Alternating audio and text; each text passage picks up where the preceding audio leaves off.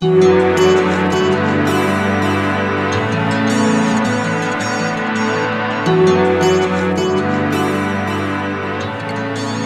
everybody. I'm Scott. Hello, I'm Julie. And this is a Good Story is Hard to Find podcast. where two Catholic friends talk about the books and movies they love and the traces of the one reality that lie below the surface. Yes. And uh, this is episode number 275. And uh, we're out at sea somewhere. I don't know where. Master and Commander is what we're going to talk about today.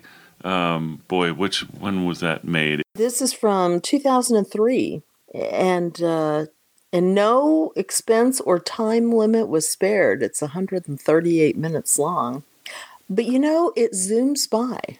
It does. It it flies by. It's a terrific Yeah. movie. hmm Yeah, Yeah. it's really so well structured because you've got some big battle scenes and everything, but they're they're basically three big scenes that are spaced out through the movie. And then the rest of the time you have shipboard life and the friendship of the doctor and the captain and you have all the narrative strands. I mean, it's a really complexly driven plot even though it seems very simple. Yeah, yeah. And so it's directed by Peter Weir Mhm. and uh, stars Russell Crowe, Paul Bettany, and Billy Boyd, our favorite. One of up and I our- went, one of our "Oh, very favorite." on board." yeah, what could forgot. possibly go wrong with a Hobbit on board? No, never, Um, never. I love it. Yeah, and uh, uh true, and just a stunning. The whole visuals are stunning, and I learned a little bit about you know how they pulled that off, and I, Oh, it, yeah. it looks like it just on the Wikipedia page. It said that they were at sea for only ten days. Um, it says here uh, only ten days of the filming actually took place at sea on board Rose, which is the name of a boat that they had. And then the Mhm. other scenes were shot on a full scale replica mounted on gimbals in a nearly 20 million gallon tank at Baja Studios in Mexico. And they have a photo of it on Wikipedia. So, Okay, and the nifty. tank is the one that was used for making Titanic. Yeah. So yeah. you know it's a large scale. Well, some of the other stuff, and this may have also been on the Wikipedia page that I found interesting, since we're going into the technical trivia, was while the film was in pre-production, there was a replica of Captain James Cook's Cook's ship, the HMS Endeavour, and it was circumnavigating the globe.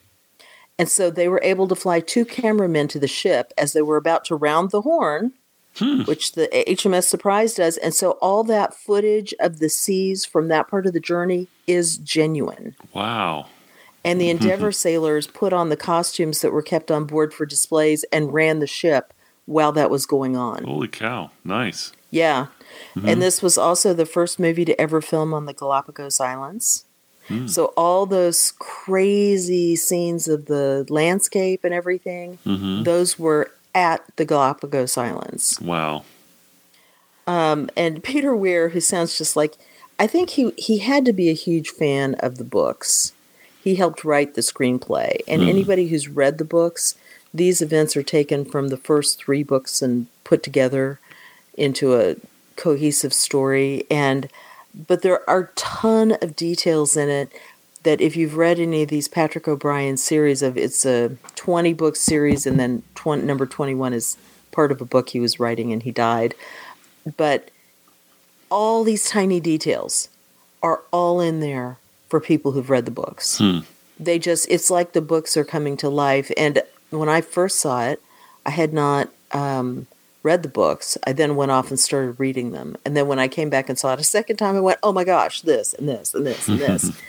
and, um, but the reason I was saying a stickler for um, authenticity is one of the things he did, which probably drove the budget way up there, was the way that the rope is done now. It it twists to the left hand side. They it uh, a left hand no modern rope has a right hand lay. Sorry.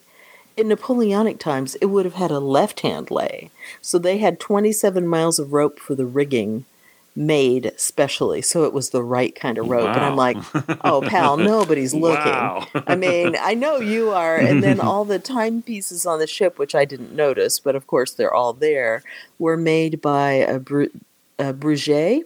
which is mm-hmm. a luxury watchmaker company that did period timepieces for this alone. And I was like, okay, really seriously, you could have had it cheaper. Maybe we could have had a second movie, you oh, know, that's cool. because it cost 150 million. Mm-hmm.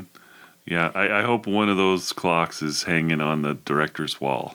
Oh my office. gosh, for sure, has to Oh be, and maybe uh, he's got a pocket watch too. Yes, maybe so. But how how wonderful! I love those details. That's just fun. Yeah, Oh yeah, and it's it's really the sign of somebody who loves what he's doing. yeah, for you know, sure. more than anything, I think. But yeah, so um, evidently this movie was not a popular success.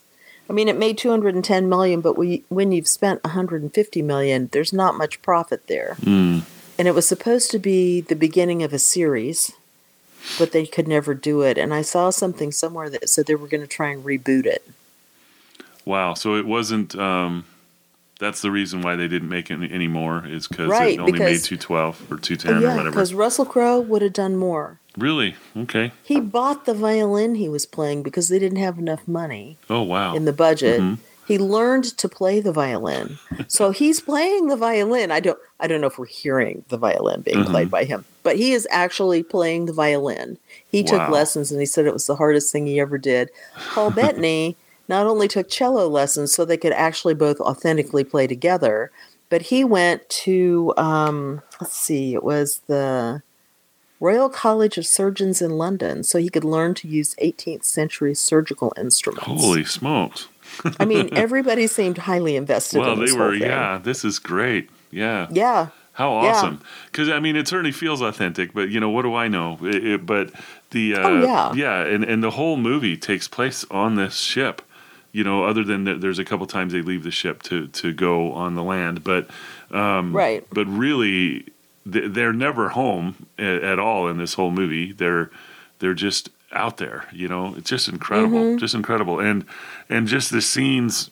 you know, people just climbing the rigging and you know that that that takes an athlete. It looks like to me to to be able to do some of that stuff too. Yeah, that and you know, I was thinking of the details like showing everybody slung in their hammocks during the storm below the decks, Yeah. showing um the uh when they're pulled in to get provisions, the boats all coming out, people passing supplies up. And I mean, they went to great lengths to show all these details of here's how life would have been. The animals that are penned in on the deck. I mean, that was reading the books was when it was fleshed out for me that I was like, okay, sure, if you're going to have pork, you have to have a pig. So they carry all these animals with them.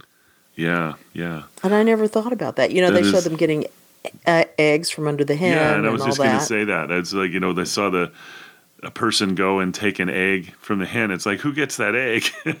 Yeah. you know, is that that the captain. You know, just Come on. gets it. Oh yeah, the captain. The captain gets the egg. That's, and that was Obviously. also it was also Killick, I think, might have been getting it, and he's the captain's steward. Yeah, yeah, You know, yeah. That's serves something dinner else. and That's so forth, something else. cooks cooks his toasted cheese and all that. Yeah, and and something they they alluded to that I guess I don't fully understand is the crew that was on that ship. Were they volunteer or were they pressed into service? Some of them were pressed, Uh-huh. and some of them were signed up. Okay, Yeah, and so um, and this is during the Napoleonic Wars. yeah. Hmm. And when they pressed people, they just went in through a place and grabbed people and took them onto the ship. That's amazing. It's not nice, and there is actually one of the books where that's part of what they talk about. Oh, really? Okay. They're in England, Hmm. and they're like, "Well, we need more men, and there are no men here, Mm, so go get them." wow. Yeah, it's not nice, but it's just how it is. So, um, yeah, and and think about if something like that was made with today's sensibilities, they'd be busy, you know, doing a lot of talk to tell us how that's wrong. Instead, Mhm.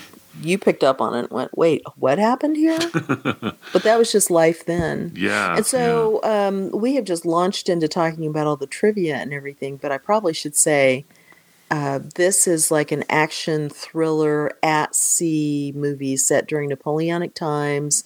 It's Captain Jack Aubrey, who is uh, the captain of a small ship called the HMS Surprise, and he has been given orders to track down a French ship, the Acheron, which is um, creating havoc with the British ships near South America. And so they're out there trying to get him. And this French captain is truly a worthy adversary. Hmm. And at one point, there was a part where I felt like this is like the Wrath of Khan, where people are going, "Good going, Captain." He's like, "I man. did nothing but get caught with my britches down," as Cap, you know, Captain Kirk said that. But I was like, "Yeah, this is exactly." Yeah, I was thinking. And remember, we talked about Balance of Terror. You know that the original series episode, right? Where they were, you know, it was Captain Kirk against a Romulan commander, and uh, it, it, it reminded me of that. Mm-hmm because it's a real classic story of two worthy commanders. It's just whose side are you on? And it's that game of cat and mouse. Right. Who's going to prevail? Yeah, on ships, on ships in the ocean, you know, trying to outsmart each other. And uh, yeah, you'd think that, you know, there wouldn't be a lot to do, you know, on those ships. You know, it's like you just get within range and you start shooting at each other. But man, it right. was it was impressive stuff. You know, it was stuff that I hadn't even thought of, but that I'd seen like on Star Trek. You know, um, uh, so so yeah. But I thought it was just really great. Oh yeah, it's it really is well done. And oh, and I would say that um, if anybody does read the books or get interested, all the exploits are things that Patrick O'Brian pulled from people's actual letters, diaries, stories that other people were telling and there's one person who Captain Jack Aubrey is modeled after, but these some of these adventures come from all kinds of places. So um, in the movie, Paul Bettany's character of um, Dr. Maturin, who is a the ship's doctor and a very good friend to Jack Aubrey, um, he has to do an incredible operation where you just go, "That's impossible." Oh no, it happened. Somebody had to do it, hmm. and it was written about. Wow. So it got used in the story. Yeah. Um, so a lot of these things that we're seeing are things that would have happened. They're not just made up. That's really great. That's really great. Yeah. So yeah, in this movie, then you know you're you're you're deep into the lives of these people on this boat, and um, yeah, they're they're engaging with this French ship that is better or newer. It's got uh, a longer it's the range. New tech. Yeah, it's the new tech, right? Exactly. And um, yeah, they're just having to figure out. You know, Jack, Captain Jack has got his orders, and uh, you know, it, just even thinking about that, you know, the, the, the, way communication was, they they had no way of knowing what was going on at home or anything like that, and uh, they just have you know the last orders that they were given. This is what they're doing, and um, yeah, it, I, w- I was just amazed. It just it, it just seemed so real to me, and I was so engaged with the whole crew on this boat um, and the danger that they were in, and it was extreme danger. um, oh yeah, just as stunning. You know, it's just like, why do people put themselves in this situation? You know, it's just amazing, uh, just amazing, um, but really engaging, really remarkable.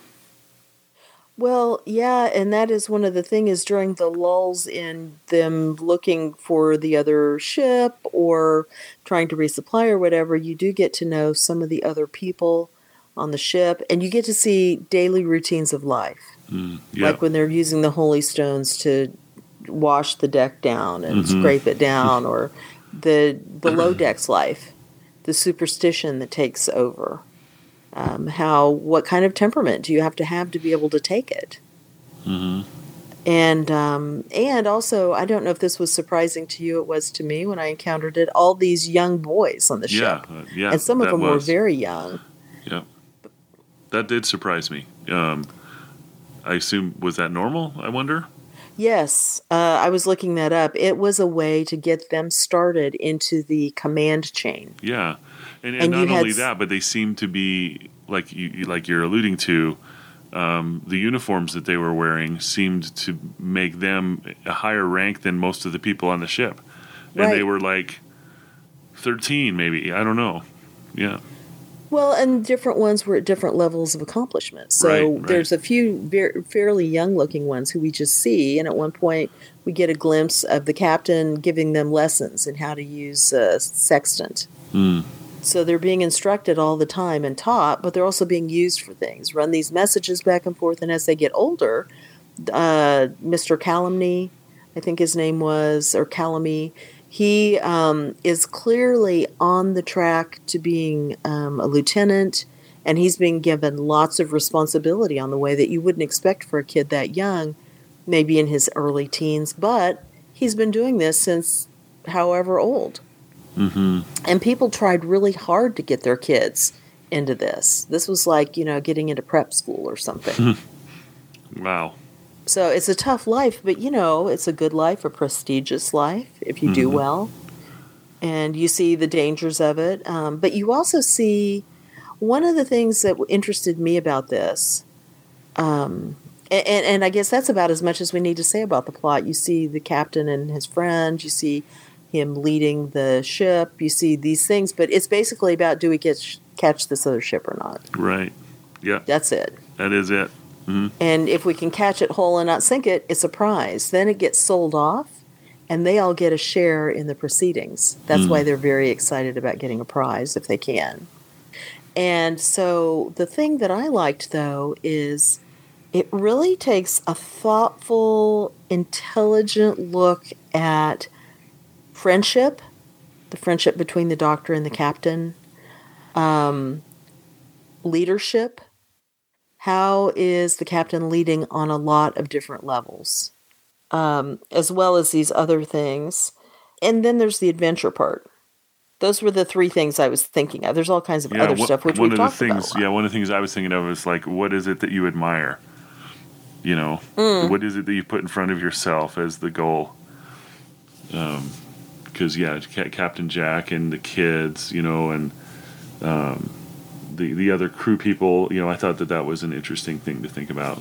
Yeah, Ca- Captain Jack really admired. Um, who, who did you say that that was? Um, Horatio Nelson. yeah, Nelson, right? He's got a statue in Trafalgar Square. Lord Nelson, right? Yeah, that's yeah, it. won yeah. the Battle of Trafalgar. Right.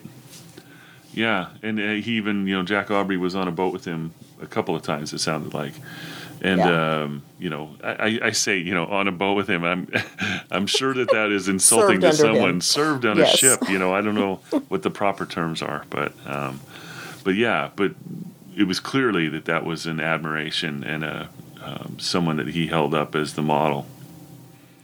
And everyone else did. They're all saying, "Oh, Mm. could could we be so forward as to trouble you for an anecdote?" Mm-hmm. And he's got two times that Nelson actually talked to him. One fairly inconsequential, but everybody enjoyed the story anyway. Yeah. You yeah. know, it's it's like, oh, you've met uh, President Obama or whoever. Tell me about it. Right. Right. Well, all he said was pass the salt. Oh, really? but my, Yeah. my hand touched his when I passed the salt shaker. you know, that kind of thing. He was Uh, so gentlemanly. Yeah, yeah, yeah. That was cool. That was cool. Yeah, that And, is uh, interesting. The idea of who are the heroes that we want to emulate. mhm.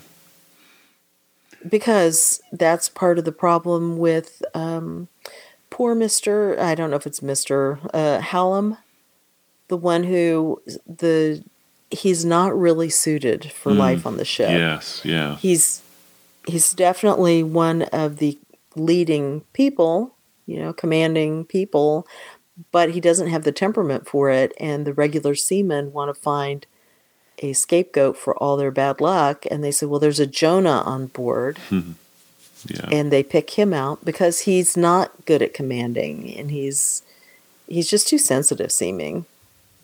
yeah. And you know, you think that I, I'm assuming that he kind of went up through the ranks, like he started Yeah. off as one of those younger kids, and is now an extremely young adult. You know, um, Mm-hmm. but but he's still he's still very young, and in fact, he was the one. Um, you know, we saw his hesitation in leadership. You know, speaking of leadership and stuff, he was uh, very early on in the movie in charge. He was looking through his um, telescope or whatever they call it on a on a ship, and he saw the ship in the fog, and then he wasn't confident enough to be sure, you know, or to act certain. And um, you know they, they they they woke everybody up, whatever the term is for that. I don't know all these nautical terms, but they they woke everybody up and got the ship moving. And the captain came up front and he was looking around and he said, "Are you sure?" And he just couldn't be sure. Um, but it was there, you know. Right, and Mm-hmm. it's okay to not be sure. And it was just for a second because Mm-hmm. one of the real geniuses of this movie is as you're watching, you care too. Oh yeah, yeah. You're like, oh my gosh, I think they're out there. Oh, oh. And so when he's watching through the telescope, we're looking at that fog bank just as intently. Mhm. And there were a couple times where I was like, I think that's it. I think that's it. and if you finally you see it, you go, there it is. yeah, But it's disappeared. It's pulled back. And the thing that was interesting though was was it Tom Pullings who was next to him, who came right up and said, "What was it? Should we beat to arms?" That's what right. it's That's called it. Yeah, and because the drum beats everyone can hear it all over the ship and they know get get ready something's going to happen. And um, i can't be sure i can't be sure. So he takes it and he looks and he's not sure but he trusts that guy's judgment hmm the fact that he thinks he saw something. And so he he's like you should beat to arms you should beat to arms or call to arms whatever it is. And he's he won't do it. He's Mhm. unsure. So he turns around and does it. Yeah, he's like i'm not waiting. Hmm and he's effective. Yeah. He is effective. Yeah, and poor Ho- Hollom just isn't. yeah. like you were saying. He just it's like i just can't i can't act on i can't be certain enough you know i'm not Well, confident he freezes. Yeah. he freezes up at a key moment when, and and it's a terrifying situation. But he could have gotten up there, maybe saved the guy who went down with the mast when it Mm-hmm. collapsed. Um, oh, but he might have been up there with the guy. I mean, you know, none of us would blame him. But Mhm. everybody on the ship was like, "We're all in this together. What you froze?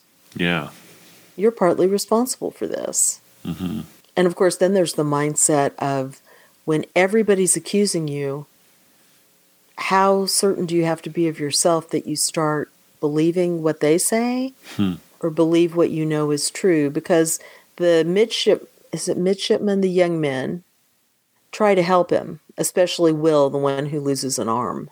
He's a natural leader. You can see. It's like, oh no, you come and sit here. You do. That's fine. Don't worry about it yeah yeah and um, even though he's so much younger and you see the captain then who has obviously is more seasoned and everything who is also facing doubts but has to go out in command because if he dilly dallies or shilly shallies or whatever he's going to uh, lose any confidence of his men and any ability to act yeah and it, it's a hard uh, it's a hard task to keep all that together on this boat out in the middle of nowhere under extreme Mhm. stressful conditions trying to treat everybody in a way that um, keeps them together you know which is different for every person um, well and they all have their expectations mhm. every class of people on that ship knows how they should be treated, how they should act, and what's appropriate.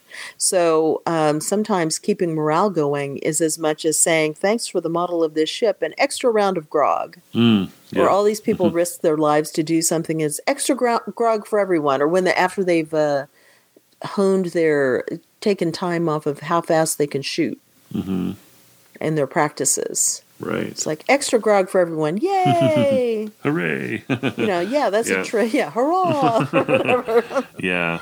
that's a treat. And but it's how you keep things going. Because at one point the doctor says, "I would stop all the drink," and he's like, "Okay, super. Do you want me to have a mutiny on my hands too?" Yeah.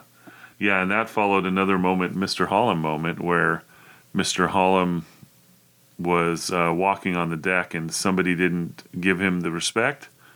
And Yeah. the captain witnessed that and had to act because he was trying to keep discipline on the ship. So he Right. had to uh, put the person that disrespected Hollom into the brig, even though the guy that that guy was somebody who had just gone through something traumatic with the captain. You know, Mhm. so but he still had to do it. And um, and again, that was Mr. Hollum, you know, thinking possibly, well, I probably deserve that disrespect. Well, that, and I think by then he'd just been beaten down. We've Yeah, seen people yeah. being bullied, hmm and this is a classic situation of that. And you know, we see it from the outside and we understand the forces on both sides. Um, one side isn't understanding enough, the other side understands too much in a way, Yeah. you know, and um, they can't they can't get balanced out in time. Yeah, and so that's why I really appreciated the examples of um, like Tom Pullings coming up and saying, "But what did you see? How do you feel? You should do this."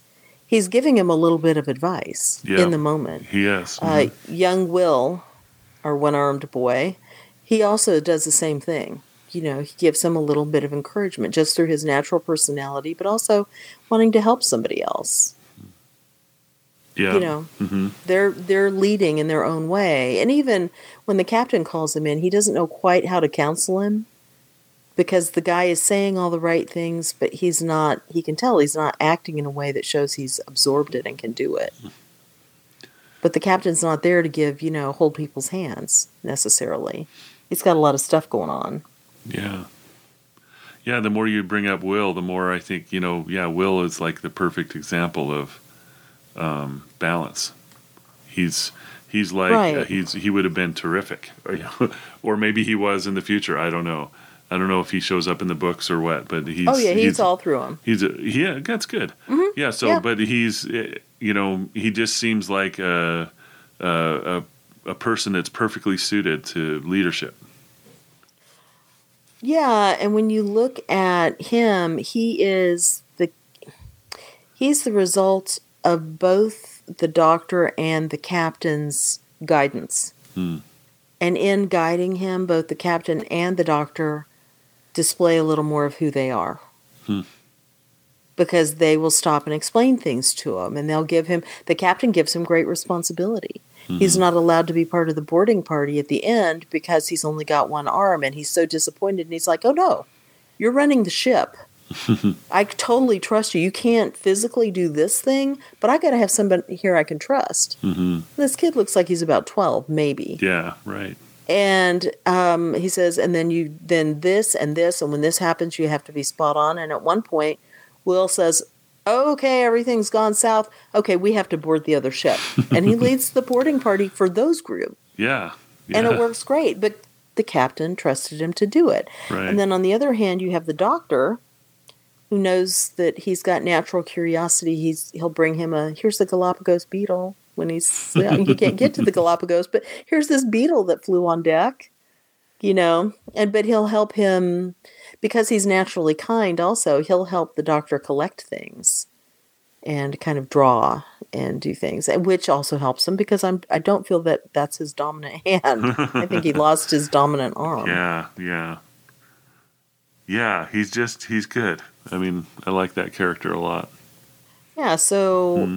he is um he is learning how to be a man. hmm And I think and and I've read it's it's not like I'm insightful. I read a lot of reviews, but one thing that everybody commented on is this movie looks at what does it mean to be a man? Mm. What does it mean to be a leader? And in the way that the doctor and the captain have their conversations and sometimes arguments about how to do things shows all the ways they're thinking about it. They're not just blundering in and trying to kill a bunch of people. They're, I mean, certainly the doctor is opposed to that, but what you don't know in the movie that you find out in the first book, the doctor is a spy for the English against the French. He's fighting the war in his own way. hmm He just disapproves of all the, you know, the waste of life and the he knows battles have to be fought. So they kind of emphasize that because these are the kinds of arguments that they have. Yeah. But in their conversations and in the way both of them interact, you see there's so many more layers and dimensions to being a real man Hmm. than there are to just the popular conception of men are terrible because they just want to go out and kill things, Yeah. Right. which would be the surface reading of this movie. Yeah, indeed, it, it certainly could be. Yeah, yeah. The more you're mentioning, you know, these books, I, I, I these got to get on my list because that's just fantastic. Um, Yeah. And the first one is called Master and Commander, I think. Mm-hmm. Patrick O'Brian, Yeah. right? and it starts when Jack is being given his first command, and um, he encounter he meets the captain, or I mean he meets the doctor. Hmm. Says, "Oh, why don't you come with me? I need a doctor." How interesting. You know, again, it's hard not to draw the Star Trek parallel. Mm-hmm. Um, yeah, but I I think that these actually came after or right around the same time, the, these particular books. Not that the stories that he was taking them from, I mean, those Right. existed, obviously. So, yeah. Well, but the craftsmanship that turned these into a conversation and a way to think about things, and and of course the Star Trek um, examples you keep mentioning are just the ones that we've looked at most closely. That that's classic, right? Mm-hmm. You yeah. contrast and compare through conversation and friendship and how do people live together. This is how you learn what it means to be more fully human. And so this is again we come up with the community aspect. How we interact with all levels of people and this ship is a real microcosm crammed together Mm-hmm.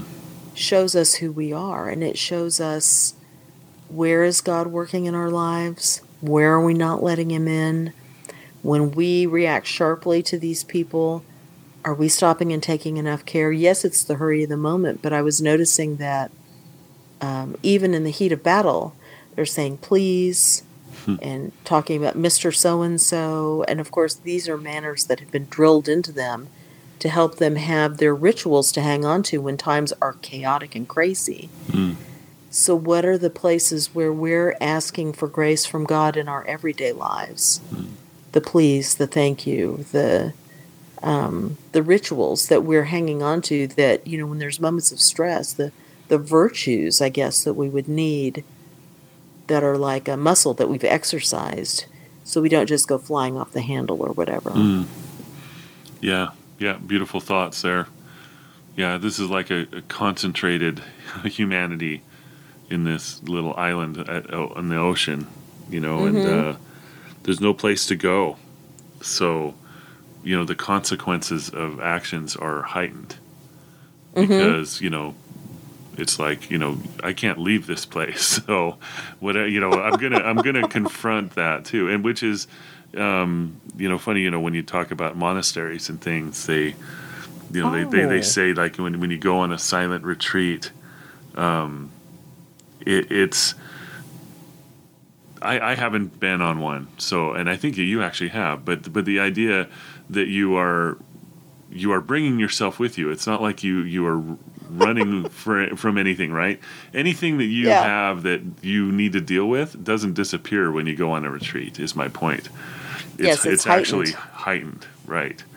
Exactly. Same way as on this boat, because there's nowhere to go. There's nowhere to go. There's nothing to distract yourself with. You know, when you're when you're feeling something and something that God needs to tell you, you can't say, "Oh, look at uh, what's on TV right now," you know, because it isn't there, right? It's so you, Right. you're there to deal And with it. Yeah. Yeah, and you have to pay attention and but um also though, you just made me think about when you said you can't distract yourself, there's nothing on TV and I was thinking about all the people on this ship. There are very few who even have the resources to do that. Mm, None of this crew sit around and read books. yeah. They play games together, you know, hmm they they gamble, they do whatever it is.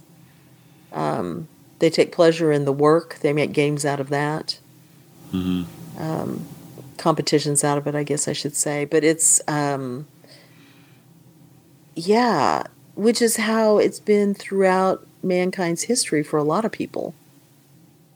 Yeah, agreed. It's like, yeah, I wonder. I, I don't know. You know, in today's world, you know, we're always talking about distractions and things. We're just constantly peppered with various things. The, the the things that are trying to get our attention are legion right now. And then you know we look at something like this, and it seems like the complete opposite, um, where you know it seems quite empty of distraction, and um, I don't know. It, it, it, it makes me think that we're in different times. I know that we say that, um, you know, history repeats itself and, and uh, you know, we've seen everything under the sun and all that stuff. But things like this make me, f- it, it feels different to me than when I look at history. I don't know where else in history it's comparable to you know it, you can go days and days without having a deep thought. Well, I think I think there have been plenty of times where there are groups of people in history who've been like this. Um, I've been reading a book by Henri Daniel Rope, Rope, I guess. It's a 1950s or 60s history of the church right after, maybe for the two or three hundred years after the crucifixion and resurrection. And he does a fantastic job of setting the context. So at one point, he was talking about here's what Roman society was like at the time. Well, of course, you have your upper class, and of course, they have a lot of money, and of course, they're busy distracting themselves by not thinking about anything. And I guess I was kind of thinking about that when I was saying there were a lot of people who couldn't read or do whatever. Their Yeah. their solace and uh, entertainment, everything was in the community because this is the slaves, this is the working class, this is the whatever. And of course, throughout time, there have been the haves and have-nots. And if you get to a certain level of richness, you have this kind of behavior. And of course, we have a lot more than most people in the world. hmm If you go to Africa, it's not going to be like this. True. Yep. So part of what you're talking about is Western culture, I think. Yeah, I But think you're so right, too. and Mhm. and more people have access to that. And what are we doing with it? And because you were saying, you know, this ship has less distractions, but yet they're making their own distractions because you can't just have nothing to think about. And um, you made me think of uh, the doctor and the captain. One of the things they love is music, Mhm. and the doctor plays the cello, the captain plays the violin, and they in spare time when they're just sailing around, they'll get together with their music and they'll play duets. Mhm. As Killick calls it, oh, they're going to start scraping and making that awful noise again. yeah. and so then it is what do you fill your time with and what is it good for? Which is kind of the question you're raising. Just I didn't let you get to the question part. No, no. It's, Um, we arrived at the same place. Yeah. Yeah. Because going on that silent retreat, it was three days, and I just thought, what am I going to do? Well, you know what? Plenty. yeah. Because it was a concentrated, focused time. hmm But there weren't even talks. I mean, there was mass once a day, and they'd do a little talk afterwards sometimes because now we're going to have reconciliation, so we're going to talk about that or whatever. But um, the rest of the time, you met for about half an hour with somebody if you wanted a guided retreat, which I did, hmm and they would give you some more to, questions to think about. And that's God used that to open everything up. Wow. It was amazing. Mhm. So it's kind of what do you do with the time you're given, no matter where you are, what your resources are. Indeed. Um, yeah. Right. Because everybody wasn't learning to draw and go capture animals with the doctor. Just Will was. Hmm. You know, Yeah. Yeah. Yeah. And you'd imagine he was pretty happy to go do that. right? And but you still see the older midshipman who got killed, Mister Calamy, hmm who I can't remember his first name, and he was called Mister Calamy because you know he was the third lieutenant, and uh, but he was being given large levels of responsibility, and the captain trusted him implicitly, and he did it. But he seemed like a more shy, withdrawn kid, not as outgoing as Will. But he still had come up through the ranks. You know, they'd hang out together, they'd do whatever. hmm Sure. So- yeah. we just weren't shown insight into all that stuff. I mean, it's like going to to a small town and going into the bar there, right? Right. Yeah. Exactly. Who's playing darts? Who's just sitting and talking? Who's watching sports on the TV? Yeah. Yep. Telling each other their stories. Yeah, Right. And Yeah. that's a lot of it, telling each other their stories. And also, you know, you were talking about heroes. They all trust Lucky Jack, their captain. He can make things happen, and they he does.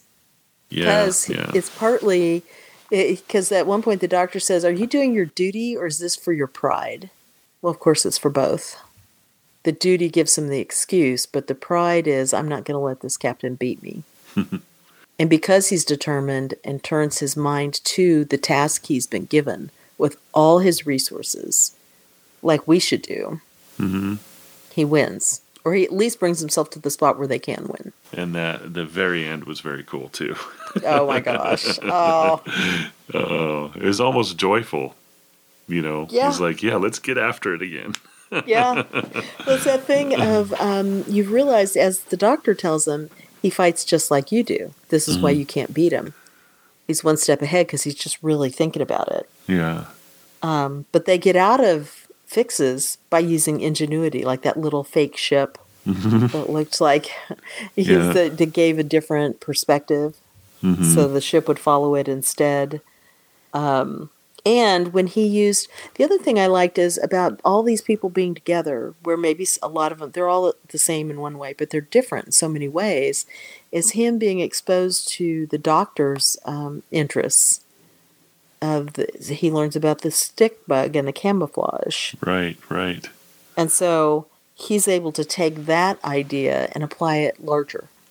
Yeah, and I, I love that idea, you know, because I'm I'm a pretty big believer in, you know, uh, I guess you call it cross pollination, where you know if you have like somebody who's an artist that is also an engineer, um, is fascinating. You know what they come up with or how they design things. You know, um, I just love that kind of stuff.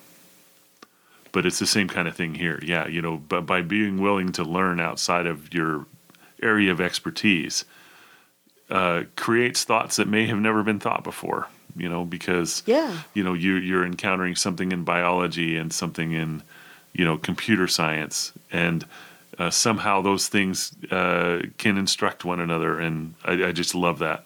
You, you see it over and over in science history. Mm-hmm. Yeah. Because it used to be that everybody would kind of know almost everything that was known, right? You, you could you could in a lifetime read all the science books, for example, up to a certain point in history, and then you that was impossible. But um, but yeah, whenever I think whenever you see somebody who's who's got this broadness or this wide interest, there's a lot of interesting things that come out of that.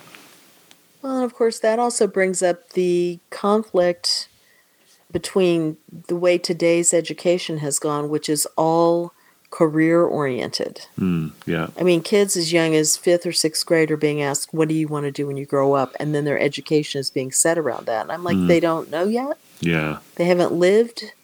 And um, then, because the idea is to be competitive and all this stuff in today's busy society.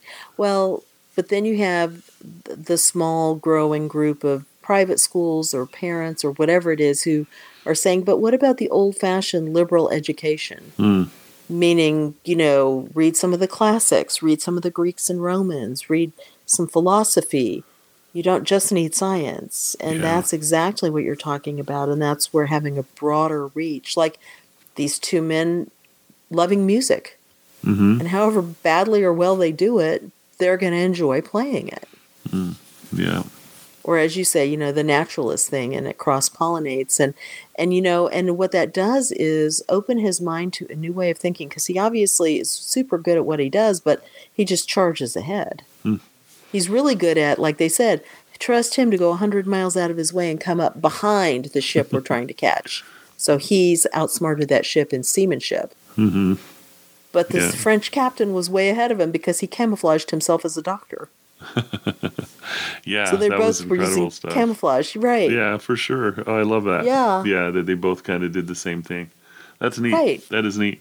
hmm Right. And it's that and it's the idea in our own lives too of you have to be broader. I mean, you don't have to you don't have to embrace if you learn about a different religion or something, but you just have to look at it hmm and go, "Oh no, I know about that. All these people think this way and they're informed this way."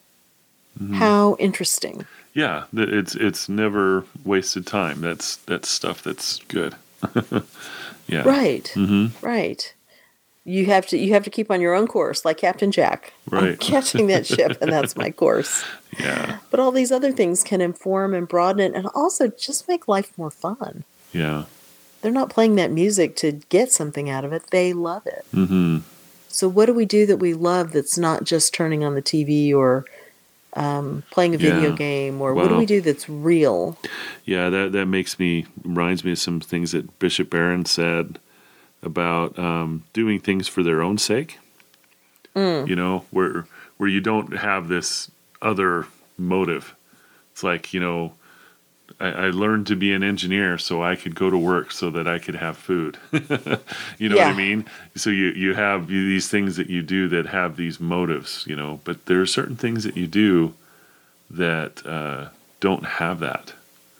And and what are those things? You know. Mm-hmm. So uh, that, that's that's good to think about. Yeah, and those are the things where you can learn. You, you eventually get to be skilled at them, and then you can broaden your horizons even further if you want. And I was thinking of, I think of cooking, um, which my parents did as a super fun hobby, kind of. I mean, you know, you, you cook to eat, but they just loved the gourmet cooking, this whole world that they'd Mm. never known. Well, we were raised that way. Well, I was cooking for my family, but I would incorporate pieces of that. And now I look at how Hannah and Mark are feeding my daughter and son in law, are cooking and feeding my one year old grandson. And I'm like, this is a kid who understands about salmon and edamame. but I'm the one feeding him mashed potatoes and chocolate pudding. Mm-hmm. And that's the captain and the doctor with his music. You're doing it Yeah. for the love of the thing. They can't get music any other way. So that's maybe why they do it. But they also just love it. Right. Yeah. Yeah. For its own sake. That's great. Yeah. What do you do for its own sake? I think um, I, I think that I, I I tend to fight. Um, how should I put this? It's like I, I fight this urge that I think has been ingrained that like I should always do things that are worthwhile. You know what I mean? Oh, And I think that that is that is almost like a poisonous way to think. Mm-hmm. Um, and I, I think it gets me in spots sometimes. But things like reading, um, that that to me is something that I do for its own sake, or I try to make Mm. it for its own sake. Um, you know what we're doing here. Um, Yeah. it, it- we we have no ulterior mo- motive beyond you know. Uh, you know, like we're going to be discovered or something. You know what I mean? It's uh, you know, you know what happening. I'm saying. You know what I'm saying.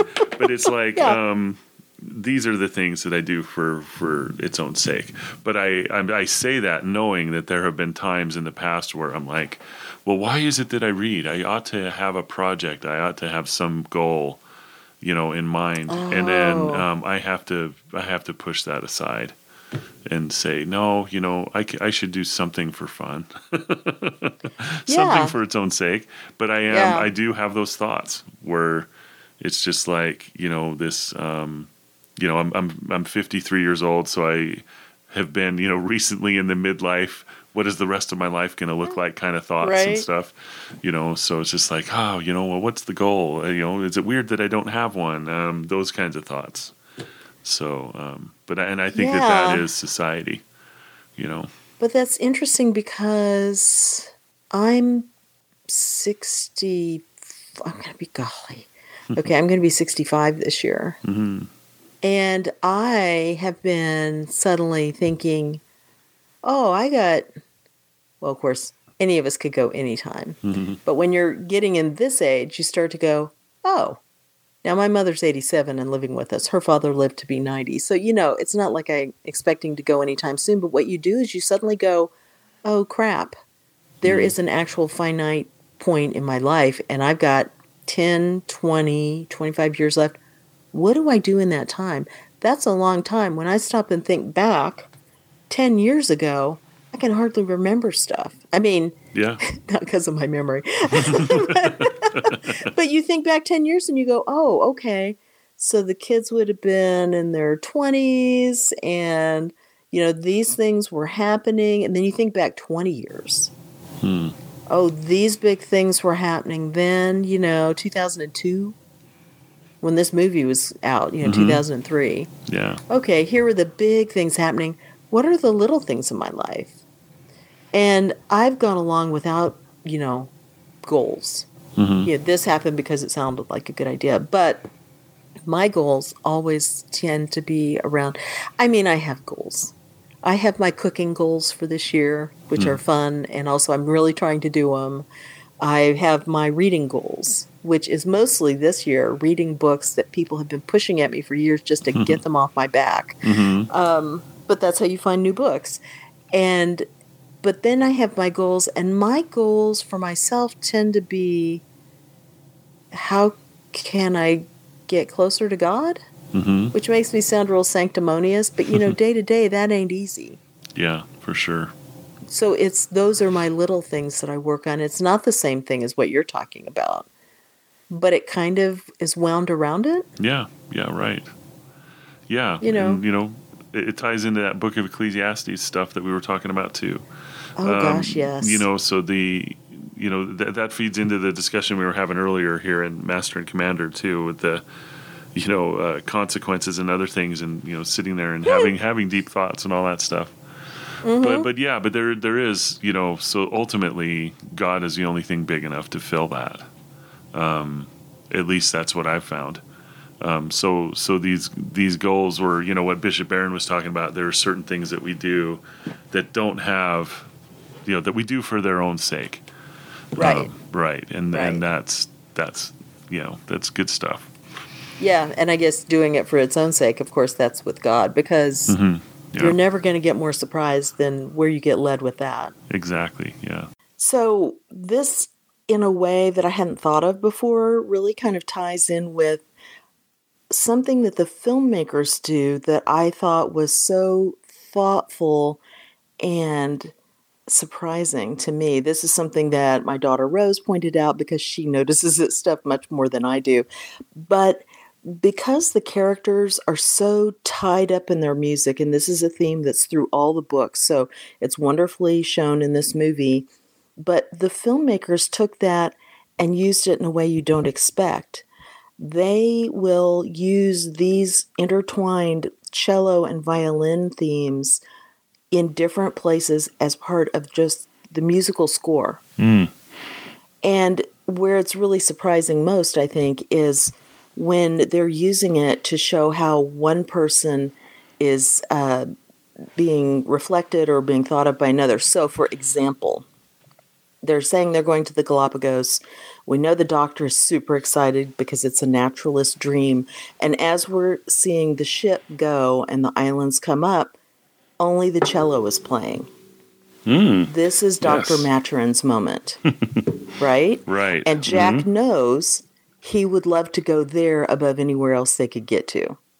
Yes. Mhm. All right. Then Mhm. another example is when Stephen later is walking around, he's wounded, but he's walking around and he's going to go to the other side of the island. And then he sees that French frigate and it's like, oh, crap. I'm going to give it up. We're going to let everything go. We're not going fast enough. I got to get back there and tell Jack this is his goal. The violin's playing the whole time. Hmm. It's not about Stephen, it's about Jack. And we're watching Stephen, but he's thinking about Jack. It's being done for Hmm. Jack. Very nice. So- yeah. That is Yeah, that's so a when you- cool thing. hmm Yeah, so when you watch it like this, it adds this real depth because it's the score doesn't matter if we don't notice these things, right? Great Mhm. movie making on the with these details doesn't. But what it shows us is that the movie makers love the story and they love the characters on a deep level. Hmm. And the way they're telling the story, they're using everything at their disposal. Yeah. Yeah. And yeah, and so what it made me start thinking about is what we were just talking about with doing things for their own sake. And but the benefit of doing something for its own sake is what you learn about yourself and what you learn about the people you may be involved with at the same time. hmm hmm So this is how these two guys through doing their music and the give and take and the them playing together this is how they learn to know and love each other on a whole different level. And it made me think of um, you said that reading and oh gosh, uh, doing this podcast were things you do for their own sake. hmm And in a sense, that's that's definitely true. I know that, but we're also doing this as a way to kind of show here's how you think more deeply. Here's how the Christian can look at these things. We have other motives, but the thing I thought of that you do or or have done is work on those community plays. Mm. You do that for its own sake because you love it. You may do it because oh your daughter was in a play or whatever. but you were doing the lighting, you may have acted, and I've heard the joy in your voice when you talk about that. And that's something that you're getting something from working with all those people, but also what you contribute. Mm. You take away a joy that is the joy of doing it for its own sake. Yeah, that's nice. Yeah. yeah, and you're definitely right. Um, as you're talking, it makes me think of uh, another Robert Barron moment, another Bob Barron moment, which feeds right into this because he he said that um, he was talking about marriage actually, Oh, and he said that um, I can't. I, I think it was Aristotle he was talking about. Who said that you when you have two friends, they become closer when they both fall in love with a transcendent third. Wh- which Oh. means like if if you share a love of music, it brings the friends closer. right. Right. And um, so like here in this podcast, you know, we we we share an interest, right? And that brings us closer in this third interest, you know, and that third interest can be uh, you know, religion or country or doing plays or whatever. And and for these guys in this um, in this movie, it's that music. And that third thing holds them together. What a great point. And to mention the podcast, because that is the place where it's kind of like when I was talking about cooking, which is a necessity of some sort. Mm-hmm. But my enjoyment of it goes way past that. And this podcast does the same thing. And we've said many times uh, that our friendship has become so much more than it would have been otherwise. We'd have just been casual internet friends. Yeah, right. Um, and now we're really good, true, solid friends. Agreed. Yeah. and Yeah, it's and that I- transcendent third. You're right. Right. That is that. It's really great. I love that you brought up the theater because yeah, that's that's a fantastic thing because that happens and it, it ties into what we were talking about um, with the war stuff too, and and wondering, you know, you can't help but wonder it, how you would be in that situation. Um, But you know, when you do something with a group, you know, I think you can taste a, a little bit of that. I mean, uh, clearly, I wasn't in any danger, but the the, the the working together in a group and for a common goal um, under stress um, is is interesting. Yeah, and I've experienced that. It makes me think of the Beyond Cana retreats. Yeah, yeah. Which we've done for so and- long, and Mm-hmm. there's a core group of people that we all are much better friends than we would have been just knowing each other casually. Mhm. Even people you don't care about as much as the others because you can't love everybody equally, you still like them on a much deeper level because you've been through accomplishing this task together. Mm-hmm. And of course that's different. You're right, that's different than the the playing of music, but it achieves kind of a similar goal to the community theater thing. Yeah, sure you have does. to do this Mhm. thing and it's the teamwork element and it's why are you giving yourself to this? Right. Wow. Yeah. Yeah. Fascinating. Yeah. Who'd have thought that this movie would bring us to this place? um, but I, I love it. Yeah. How great. Yeah. That, that that friendship is fascinating between those two. Um, oh yeah. Yeah.